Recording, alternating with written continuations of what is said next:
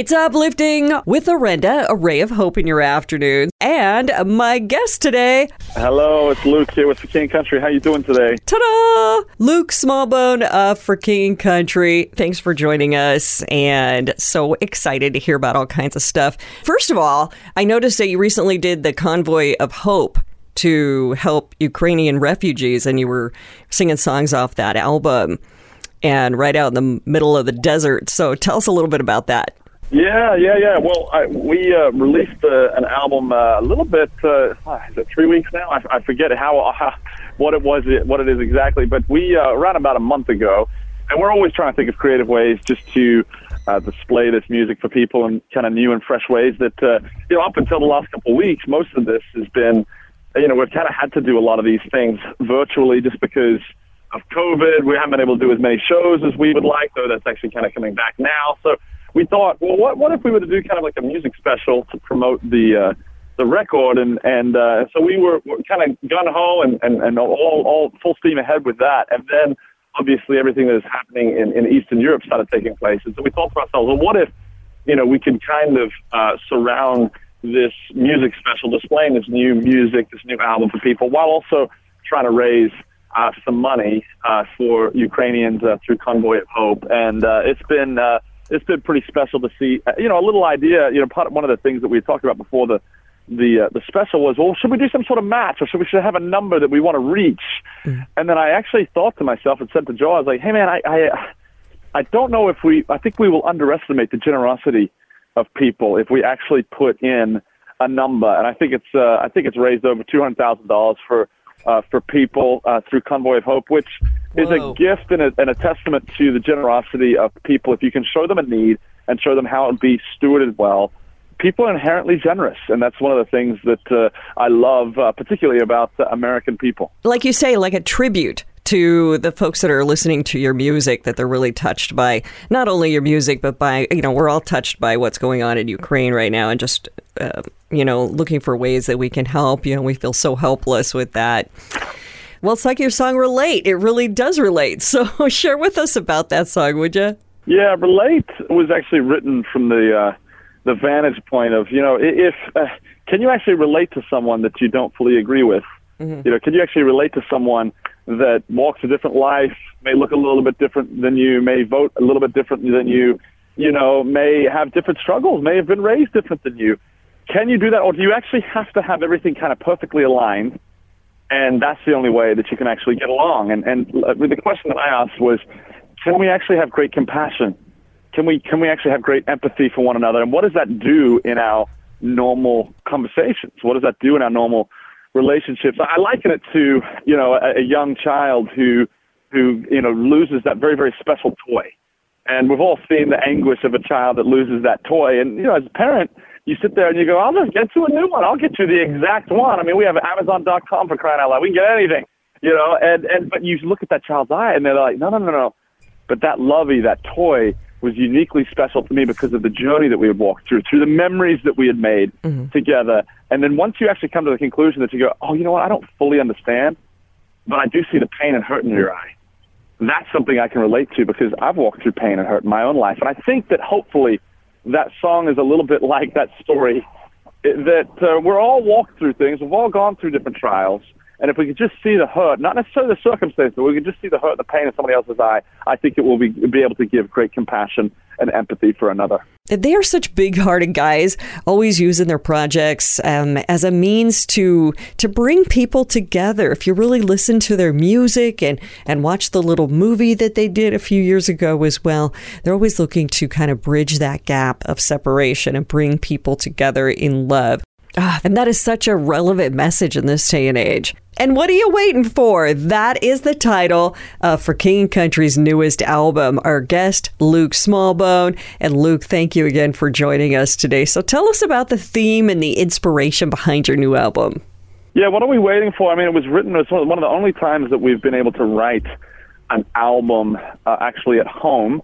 Uh, the other times it's actually been in uh, kind of buses and dressing rooms and back lounges and kind of uh, a little bit more frantic per se.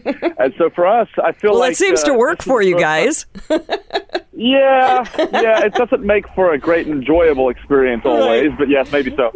This one was one that I feel like we could actually soak up the themes a little bit, actually think through them. It was really nice to be able to write a song one night, you know, one day, and then go go home, spend time with you know uh, my wife and the kids, and wake up the next morning and, and attack it again and go, oh, what was I thinking? Why did I put that word there? Or why was that melody doing that? And and so it wasn't. It, there was a little bit more uh, intentionality maybe behind it versus trying to just chase our tail, which we've probably done a good bit in the past. And so it's probably the most enjoyable. I mean, it's a really a global album, talking about a lot of a lot of what we're going through uh, as a globe. Uh, it's a very family oriented album. There's a lot of songs written about, and I think that's probably because of the pandemic. We've realized things that are valuable uh, to us, and then also um, it's a very spiritual record. It's about the, the I mean, we've never had more op- opportunity uh, than right now to think through what is the meaning of life? You know, where is hope? Where is it found?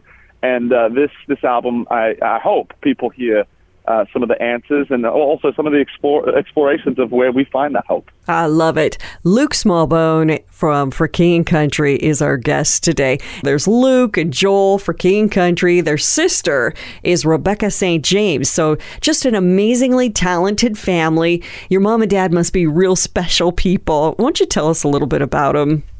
You know, um, obviously every family's got their things. It's, it's complicated, right? But our family, I think, has a great love for one another. I think that was born out of coming from Australia at a very young age. Uh, you know, you, you when you come from a different country and you start over, you learn to trust the people that are kind of in your inner circle. And there's seven kids in our family, and so in some cases, the the family was that inner circle. They were the people that you really you really trusted because in some cases you're in a new culture, new people. You're trying to figure out what you know kind of makes sense, right? And so our family, you know, I, this is what I'd say about my parents. My my parents did the invisible things that matter really, really well. Mm-hmm. You know, I think sometimes it's easy for us to to look at it with grandeur of, well, I disciplined them this way or I went and did this. But at the end of the day, it's the spiritual work of your soul that if you keep well tended to, it produces something. And the things that are produced in my parents were the things that uh, that, that meant a lot to us. Were the things that taught us a lot about what what was right and what was wrong. And uh, and I think that uh, to them, they, they deserve all the credit in the world for for doing the hard things. They did the hard things well, and uh, we're forever grateful for that. Yeah. So who do you guys get the talent from, mom or dad, or are they both talented? Talent's an interesting thing. I don't I don't view Joel and I as uh, there's far more gifted and talented people out there uh, in the world. We just were given the gift of opportunity uh, at a very, very young age. Mm-hmm. I've been around music basically my entire life, but yet I couldn't tell you how to play a C chord on a guitar or a piano or anything. but I grew up playing drums. I grew up singing, and I grew up, you know, kind of writing songs. And, uh, you know, my, my parents, you know, I would like to say poured fuel on that. You know, that, you know, it's amazing when you think of a forest fire. A forest fire starts with something that's very, very small. And sometimes I think that that's how talent kind of works. You know, you can have a little inkling of one little thing, but if somebody either puts water on it, puts it out, that can take place.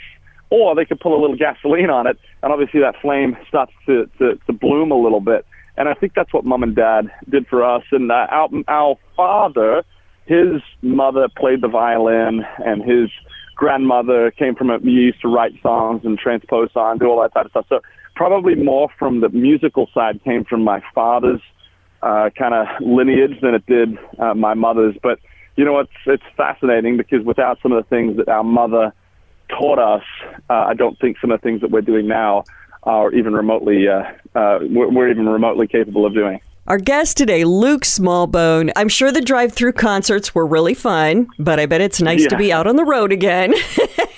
so yep. tell us a little bit about your concert. Are you going to be flying around on stage like Superman, like in that video, Broken Halo? We're gonna do. we're gonna be doing a little bit of that. Yes, yeah, we're, we're kind of like the Australian version of Cirque du Soleil. You know, is uh, that scary? Soleil, is know, that scary doing that?